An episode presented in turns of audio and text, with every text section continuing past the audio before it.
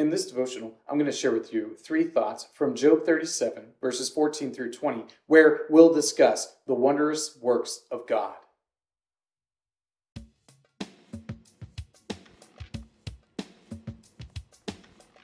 Job 37, verses 14 through 20 says, Hear this, O Job, stop and consider the wondrous works of God. Do you know how God lays his command upon them and causes the lightning of his clouds to shine? Do you know the balancing of the clouds, the wondrous works of him who is perfect in knowledge? You whose garments are hot when the earth is still because of the south wind. Can you, like him, spread out the skies, hard as a cast metal mirror? Teach us what we shall say to him. We cannot draw up our case because of darkness. Shall it be told him that I would speak? Did a man ever wish that he would be swallowed up? Elihu, the youngest of Job's friends who are there talking to him, turns out to be the most wise when giving him advice about how he ought to speak to God.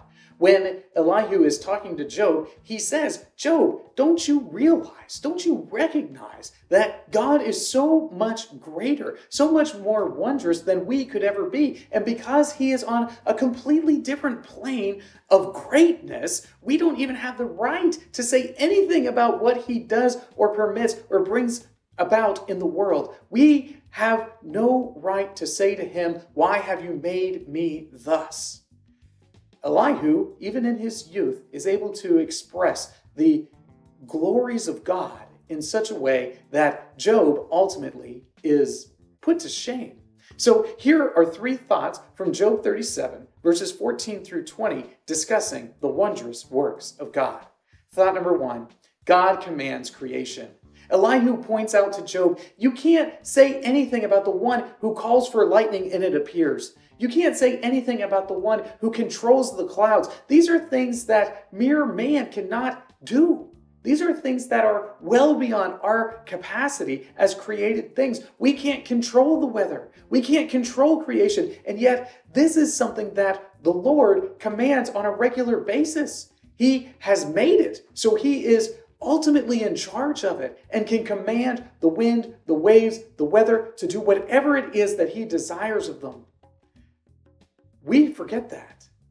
We all too often forget that the Lord is far greater than we can even imagine. Job has forgotten that in the midst of his suffering, but Elihu is faithful to remind him of this fact. Thought number two perfect in knowledge. Elihu points out that God is perfect in knowledge. The God who created all things knows all things. And because he knows all things, he knows even the suffering that Job is experiencing. And he has purpose for that suffering. Job doesn't understand what that purpose is in the moment. And we're not even sure if Job ever finds out that the Lord is demonstrating his superiority over Satan, like we learned in the beginning of the book.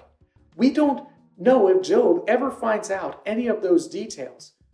But what we do know is that the Lord is perfect in knowledge, that he knows all things, that nothing escapes his gaze. And because of that, we don't have any right to question what he does, because we are always operating from imperfect knowledge.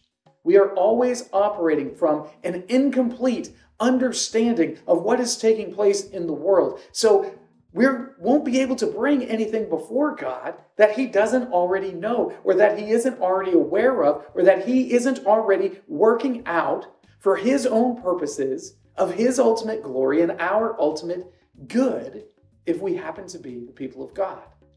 The Lord is perfect in knowledge, and we are not. Thought number three nothing to say. If you really consider the wondrous works of God, how he is perfect in knowledge and how he commands all of creation, then you have to acknowledge that we don't have anything to say before him. We only have one thing that we can do before God, and that one thing is to offer him praise and glory and worship. That is all we can do before God. That is all we have the right to do because we are so much lower than He is. We have nothing to say. We have no ability to accuse Him of injustice as Job has been doing. We have nothing to say before him to plead our case or to assume that we are in the right and he is in the wrong. Elihu, in describing the wondrous works of God, is pointing out that Job is ultimately wrong in his assessment of his situation.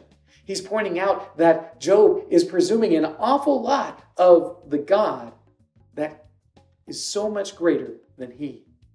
We should be careful to always acknowledge that God is wondrous. He performs wondrous things, and that He is ever above and beyond us and our understanding. These three thoughts come from the assigned reading of Job chapters 37 and 38. If you'd like to read through the Bible with me, you can do so by subscribing to this channel, by clicking on the link in the description, or by joining the Facebook group Through the Bible, where we are reading the text of Scripture together.